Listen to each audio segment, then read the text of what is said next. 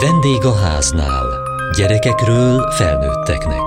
A Kossuth Rádió családi magazinja. Balatoni Katalin néptáncpedagógus, az Így Tedd Rá program vezetője, neveléstudományi szakember, kutató és a Pedagógus Expo szervezője évek óta. Mi áll az idei Pedagógus Expo középpontjában? Mindegyik program fókuszában elsősorban a pedagógus, mint ember és mint szakember áll. Mindig igyekszem választani valamilyen tematikát. Az idei évben nem is lehetne szerintem aktuálisabb, mint hogy az újrakezdés, az új lendületvétel, a, a közösség ereje és valóban a pedagógus létnek az összetartozása. Olyan ötleteket, olyan gondolatokat szeretnénk átadni, ami újra egy picit hitet ad abba, hogy felvegyük a ritmust és, és képesek legyünk megközelítőleg legalább visszaállni arra az életformára, ahol voltunk. Ez nagyon fontos, természetesen elsősorban a gyerekek miatt, de ahogy mondtam, ennek a programnak egyik legfőbb célja az is, hogy a pedagógust fókuszba helyezze, mert hogyha mi lendületesek vagyunk, ha mi tudunk hinni, ha nekünk van bátorságunk tovább menni, akkor a gyerekek is sokkal stabilabban jönnek mellettünk. Igen, és ez annál is fontosabb, mert a pedagógus társadalom, illetve a pedagógus szakma hosszú évek, évtizedek óta küzd, akár a motiváltsággal is, és itt most láttam, hogy több szempontból szóba kerül a motiváció. Így van, ezt mint pedagógus is nagyon fontosnak tartom, tehát szüksége van a pedagógusoknak arra, hogy, hogy motiváltak legyenek, és ennek is talán két oldala van. Az egyik az, hogy én saját tapasztalatból is azt érzem, hogy ha tudok valamire válaszolni, valamihez van tudásom, amihez persze folyamatosan fejlesztenem kellett magamat és bővítenem a tudásomat, akkor sokkal magabiztosabban tudok jelen lenni a gyerekek között, végezni a munkámat, és természetesen nekem személyesen is sikerélményt ad. A másik oldala ennek pedig az, hogy, hogy folyamatosan hinnünk kell annak a a, csodálatos szakmának a felelősségében, a, az erejében, a hatásában, amit nap mint nap végzünk, hiszen nagyon-nagyon beigazolódott az, hogy egybe tudjuk tartani a társadalmat, hogy mi vagyunk azok, akiknek a kezébe van a, a jövő záloga, és azt gondolom, hogy ezzel kell nagyon-nagyon határozottan szembenézni, és ahogy említettem, ennek felelősségével, ennek nagyságával, és ennek nagyon-nagyon szép voltával is. Honnan érkeztek a vendégek, vagy hogyan sikerült összegyűjteni az érdeklődőket és a pedagógusokat? Igen, az eddig eddigi években az volt a gyakorlat, hogy több mint 20 országból érkeztek hozzánk magyar pedagógusok. Ez jelenti természetesen szerte Magyarországot, a Kárpát-medencét és a diaszporában dolgozó kollégákat is. Az idén ugye nyilván ez egy kicsit szűkebbre szabott, úgyhogy azt mondhatjuk, hogy Magyarországról, így ország határon belülről szinte mindenhonnan, minden megyéből érkeztek hozzánk pedagógusok, illetve jött csoport Vajdaságból, felvidékről is. Ők egyébként aztán később tartják is egymással a kapcsolatot? Tehát, hogy itt épülnek iskolaközi kapcsolatok is? Bizony, hogy épülnek, és ez nekem mindig nagyon-nagyon szép visszanéznem, ebben szembesülnöm, hogy, hogy milyen fontos barátságok, emberi és szakmai szövetségek jönnek létre, úgyhogy ez is egy nagyon-nagyon fontos terepe ennek a rendezvénynek. Ez is motiváló erővel bír. Azt hiszem, hogy, hogy nagyon sok motivációt ad, hogyha megismerjük egymás munkáját, egymás problémáit, egymás sikereit, ebből tudunk épülni, valóban támogatóan ott lenni egymás mellett, bárhol is éljünk a világon magyar pedagógusként.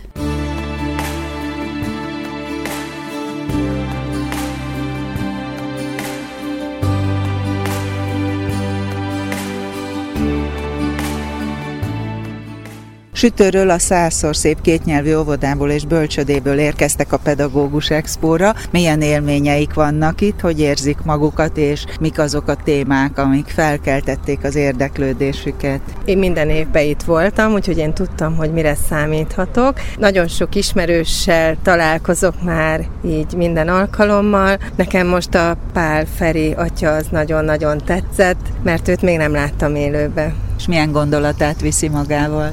Talán az, hogy elfogadjuk önmagunkat is, és másokat is, mert így vagyunk kerek egész a közösség. Én a bölcsödéből érkeztem, úgyhogy én nekem a, a tulipános program az, az nagyon tetszett. Azokat a mondókákat, énekeket tudom hasznosítani a bölcsödében, és nagyon élvezik a kicsik, amikor ezeket a, a dalokat beleviszem a napi tevékenységekbe. Idén a Pedagógus Expon Márton Réka logopédus, illetve néptáncos a beszédindítás lehetőségeiről és fontosságáról tartott előadást indulást. Ez úgy hallom, hogy egy különösen fontos és nagyon növekvő számot mutató nehézség a gyermekeknél. Mi az, amit ön kiemelne ebből? Azt emelném ki főként ebből, hogy egy nagyon nehéz másfél-két év van mögöttünk pedagógusok mögött. Nyilvánvalóan a, a mindennapos munka óvodai és bölcsödei keretek között azért sok hátrányt szenvedett, és én olyan játékokkal, olyan feladatokkal, olyan fejlesztési ötletekkel próbálom segíteni mind a pedagógus társakat, mind pedig a szülőket, amik teljesen játékos körülmények között otthon mindenféle eszköz nélkül is kivitelezhető közös élmény alapú tevékenységre próbálnák meg felhívni a figyelmet, és ezek igazából a magyar népi kultúrának az eszközeihez nyúlnak vissza, népdalokhoz, mondókákhoz. Mennyire jártasak a szülők, mit tapasztal ebben? Én azt gondolom, hogy a motiváció a legfontosabb, hogyha a szülő szeretne közös időt eltönteni a gyermekével, már pedig miért ne szeretne, akkor rengeteg egyrészt szakirodalom, szakkönyv áll a rendelkezésünkre, amiből segítséget kaphatunk, másrészt pedig elég visszagondolni az ő gyerekkorukra, hogy mi okozott nekik a legnagyobb örömet az otthoni játékban, és itt nyilván a szülővel való közös játék lesz az egyik legfontosabb, amit kiemelünk, és ide nagyon-nagyon egyszerű szövegezésű, viszonylag rövid, könnyű dallam alapú énekeket tudunk hozzácsatolni, és azt gondolom, hogy ez mindenféle végzettség és mindenféle különösebb felkészülés nélkül bármikor a szülő repertoárjában ott szerepelhet, és ott is kell, hogy szerepeljen. Hogyan segítik ezek a beszédindulást? Nagyon-nagyon nagy mértékben segítik. A legesleges legfontosabb az az, hogy ezek a tevékenységek nagyon jó, hogyha mozgással együtt történnek, tehát a beszédnek és a mozgásnak az összekapcsolódása, az úgynevezett integrációja fogja megadni azt a kezdő lépést, ami mind a beszédfejlődésben, mind a mozgásfejlődésben, és ezáltal egy komplex fejlesztésű lehetőséggel fog hozzájárulni a gyermekeknek a fejlődéséhez. Gondolom az a heti egy-két alkalom, amit a gyerekek gyerekekkel tölt, azt tudja nagyon megerősíteni, hogyha otthon, a családban, a szülőkkel is történik tovább ez. Így van, főleg azért, mert a gyerekek nagyon szeretik elmesélni, elmondani, hogy mi történt az óvodában, mi történt a táncon, mi volt a logopédusnál, és hogyha ők ezt tovább tudják adni, egyrészt nyilván jobban fognak rögzülni ezek a vagy dalok, vagy mondókák, vagy akár tánclépések, táncmozdulatok, másrészt pedig a szülőnek már is van egy újabb lehetősége arra, hogy közösen csinálja meg ezeket a gyermekével együtt. Úgyhogy igen, azt gondolom, hogy ez, ez, ez nagyon-nagyon fontos és hasznos.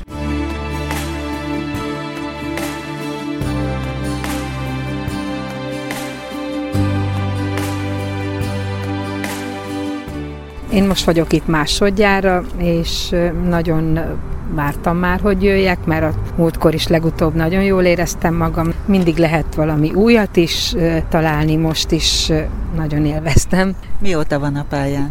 Én hát már 30 éve pályán vagyok, úgyhogy nem árt néha egy kis frissítés, egy kis újítás, és szeretem. És önnek mi adja a motivációt? Szeretem a társaságot, szeretek a kolléganőimmel együtt lenni, és együtt gyűjteni tapasztalatokat közösen. Hát én csodálatosan érzem magam. Készülünk Vasvilmosra, a motiváció bemutatására. Mi érdekli abból? Hát minden, mert a tanár úr engem tanított a Seje János Egyetemen, úgyhogy nagyon várom, mert egy nagyon nagyon-nagyon jó tanárnak tartom. A motiváció új értelmezéséről tartott előadást. Az elmúlt időszakban erősen érezhettük azt, hogy a motiváció hiánya az mennyire rányomta a bélyegét gyermekeink teljesítményére, mennyire ott kellett állni szülőként, esetleg mellettük pedagógusként, hogyan tudták bevonzani, hogy az otthoni önálló munka folyamatosan menjen és valamilyen szinten sikerüljön. Hogyan fordul a világ e tekintet? Életben. Nagyon érdekes dolgok történtek az utóbbi évtizedekben. Ez közel hat évtizede tudjuk azt, hogy valami nem stimmel a külső motivációval. Persze sok gyereknek nagyon sokat számít az, hogyha kap egy jó osztályzatot, egy piros pontot, egy macit, egy dicséretet, különösen, hogyha megnézzük az óvodás és alsó tagozatos gyerekeinket, ők szinte lubickolnak ebben. Ám a kutatások azt igazolják, hogy a későbbiek során ez a külső motiváció sokat veszít a, a hatásából és az erejéből. Nem meglepő módon erre először nem a pedagógia jött rá. Szomorú, de a pedagógia kisé kullog az események után. Maradjunk először a pszichológiánál. Számos modell van. A leghíresebb, amit a pedagógusok is ismernek, ez a Maslow piramis. A szükségleteknek a kielégítése. Az a fiziológiai szintot alul. Ha egy gyerek éhes, Ha nem érzi magát biztonságban, ha nem érzi azt, hogy jó közösségben van, akkor nem tud teljesíteni. Akkor jöhet a maci, jöhet a piros pont, jöhet az ötös osztályzat, de nyilvánvaló, hogy ez neki így nehezebben megy. Most volt egy olimpia. Milák Attilát nem kell bemutatnom a közönségnek. Nagyon érdekeset nyilatkozik arról, hogy bizony hogyan tudja ő saját magát motiválni. Milyen eredményeket tud úgy elérni, hogy bizony néha a sportolónak föl kell állni a padlóról. A gazdaság erről a külső motivációról, persze a 20. század, algoritmusokat gyártott, standardizált, számokban gondolkodott. Amit ma a kutatások bizonyítanak, hogy egyrészt figyeljünk oda erre a biológiai alapra, a fiziológiai szükségletekre, másrészt pedig hogyan tudjuk erősíteni a diákjainkban a belső motivációt. Ehhez milyen eszközei vannak a pedagógusnak? Mert hogy a Maslow piramisban egyszer csak majd egyszer a kapcsolat lesz, is megjelenik. Az önmegvalósítás, a kognitív gondolkodás bizony egyszer csak ez eljön. Nincsenek csoda fegyvereink, tehát az biztos, hogy a magyar neveléstudomány Bátori Zoltánnak köszönhetően 1990-es évek elejétől összefoglalta a motiváló módszereket. Játék, csoportos tevékenység, drámapedagógia, projekt. Ezek mind-mind-mind olyan technikák, stratégiák, osztályteremben és azon kívül, amelyeket a legjobb pillanatokban is váltogatva nagyon komoly eredményt tudunk elérni a belső motiváció erősítésében. Nyilvánvaló, hogy nem mindenki művésze és mestere ennek. Erőteljesen személyiségfüggő a történet, de azért megvan a paletta. És van egy nagyon fontos ősi pedagógiai alapelv, hogy csak úgy tudom én ezeket a módszereket eredményesen használni, hogyha megismerem ezeket a gyerekeket. Tehát soha nem látott mértékű igény van, nem csak a Covid miatt,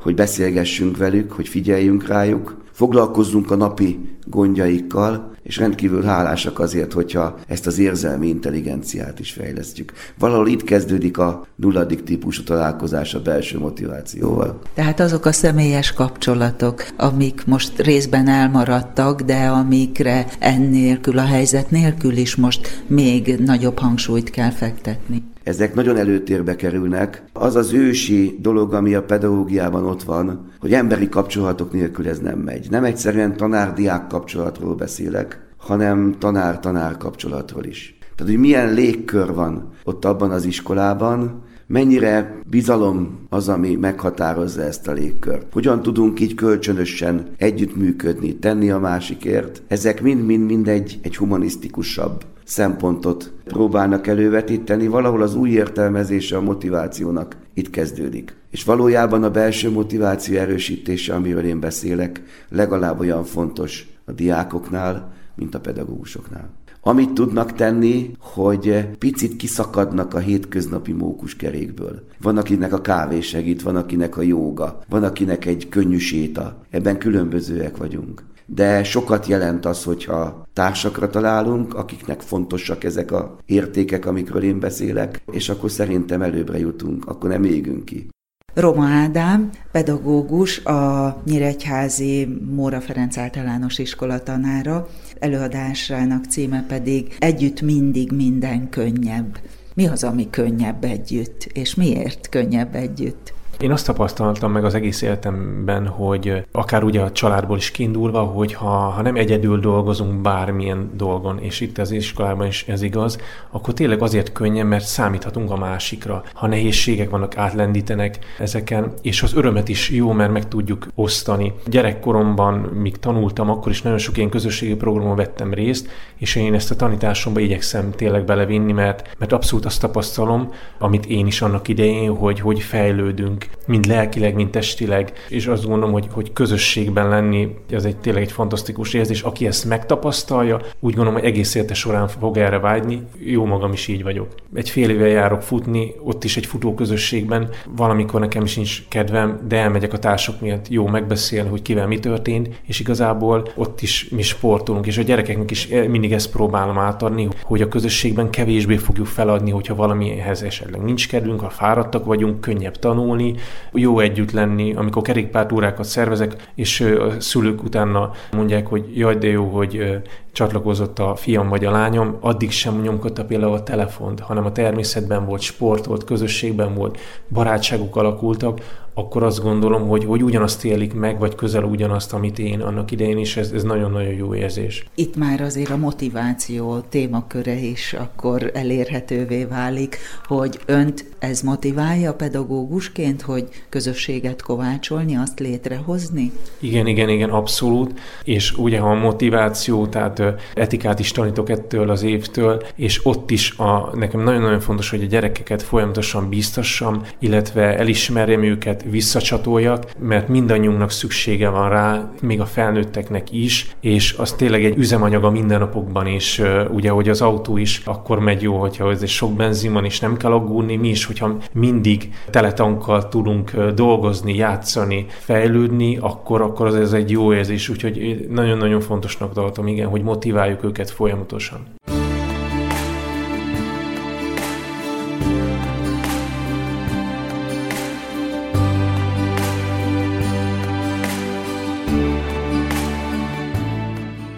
Mekkorákkal dolgozik? Én három és öt éves gyermekekkel foglalkozom. Nagyon szeretem.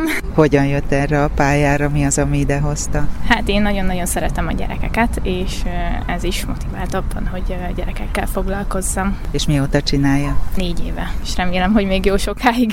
Bajzát Mária mesepedagógus, a Népmese Kincstár megalkotója, és itt a Pedagógus Expon előadást tart. Mi áll a fókuszában az előadásának? Az elmúlt két évben mindannyian egy olyan helyzet elé kerültünk, hogy azokat az eszközöket és módszereket, amelyeket eddig alkalmaztunk, valamilyen módon az online térbe kellett helyezni. Igyekszem megmutatni azt, hogy hogyan lehet színesebbé, gazdagabbá, izgalmasabbá, élővé tenni akár az online felületet is. És hogyan lehet? Sokszor az azzal küzdöttek a pedagógusok tantárgytól függetlenül, hogy nehéz egyáltalán a figyelmüket megszerezni. Aki unalmasan tanít offline, és ez most nagyon kemény mondat lesz, az nagyon nehezen fog online érdekes órákat tartani. Azonban a mese, a mondóka, a játék egy olyan teret teremt, amiben szívesen barangol akár a felnőtt, akár a gyerek. Ez egy jó alap ahhoz, hogy megszerezzük a gyerek figyelmét. Úgy gondolom, hogy az online tér plusz lehetőséget hoz be, és ezzel nem azt akarom mondani, hogy fel kellene, hogy váltsa a jelenléti oktatást, az online oktatást, de része kellene, hogy legyen, mint egy tanulási, tanítási szintér a 21. századnak, hiszen gyakorlatilag itt tudjuk megalapozni azt a fajta digitális kultúrát, aminek segítségével a gyerekek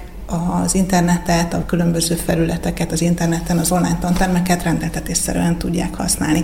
És ebben a mese, a játék, a mondóka, a találós kérdés, minden órában egy picike színes szelet lehet. Egy találós kérdést elmondani a gondolkodást fejleszti. A perspektívikus váltások, a képi gondolkodás a memóriában tárolt adatok között kifejezetten izgalmas versenyhelyzetet teremtenek, hatalmas sikerélményt jelent egy találós kérdés megfejtése. Egy elénekelt dal megmozgatja mutatja mind a két agyféltekét, jó testtanulási gyakorlat, ráadásul oldja a szorongást. Egy elmondott mondóka mozgásfeszültséget vezet le. Vannak mesék a világról, amelyet a környezetismeret órához lehet kapcsolni. Vannak számos mesék, mondókák, amit a matematikához, új mozgató mondókák, tanulásról szóló mesék kapcsolhatók az írásórákhoz, testnevelés órához rengeteg testről szóló mese van, testtudatosító, testséma, testfogalom, kialakító mondóka. Ezeket mind-mind-mind bele lehet szülni az órába, és az egyébként nagyon-nagyon-nagyon gyakran monoton online vagy offline tevékenységet színesíteni és gazdagítani lehet ezekkel az elemekkel.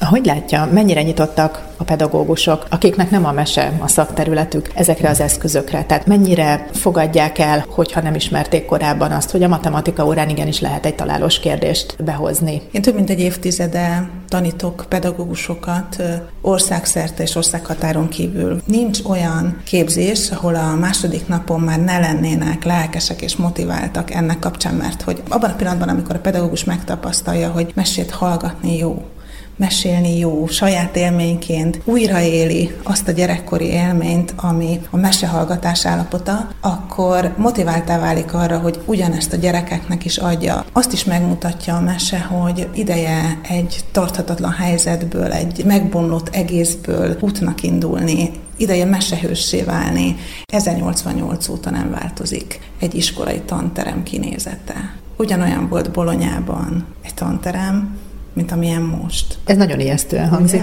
Ugye? ugye? Asztalok voltak benne, spadok, és mennyit változott mondjuk száz év alatt az autógyártás, vagy a fotózás, és ehhez képest mi a pedagógiában ugyanazon a szintéren akarunk tanítani egy egészen megváltozott világban élő generációt. Ugyanakkor azt is meg akarom mutatni, hogy vannak olyan eszközeink, mint ahogy a mesehősöknek is, amiben kapaszkodni tudunk. Ilyen például a mese és a, a népköltészeti alkotások, de azt tudomásul kell vennünk, hogy ezt a generációt, amit alfa generációnak, Z generációnak nevez a szakirodalom, már nem tudjuk négy fal közé bezárva, idézőjelben ugyanazokba a padokba beültetni, amiben ezer évvel ezelőtt Bolonyába ültették a diákokat.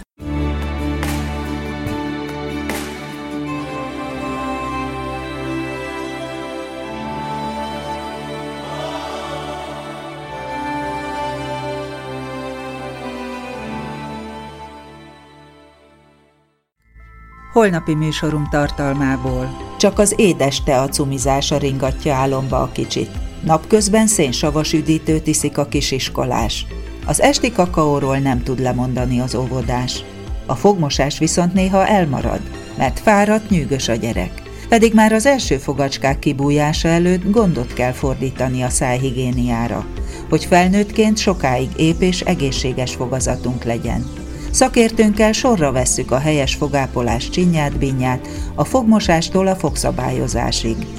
Műsorunkat még 60 napig meghallgathatják a Média Klikken, a Vendégháznál oldalán.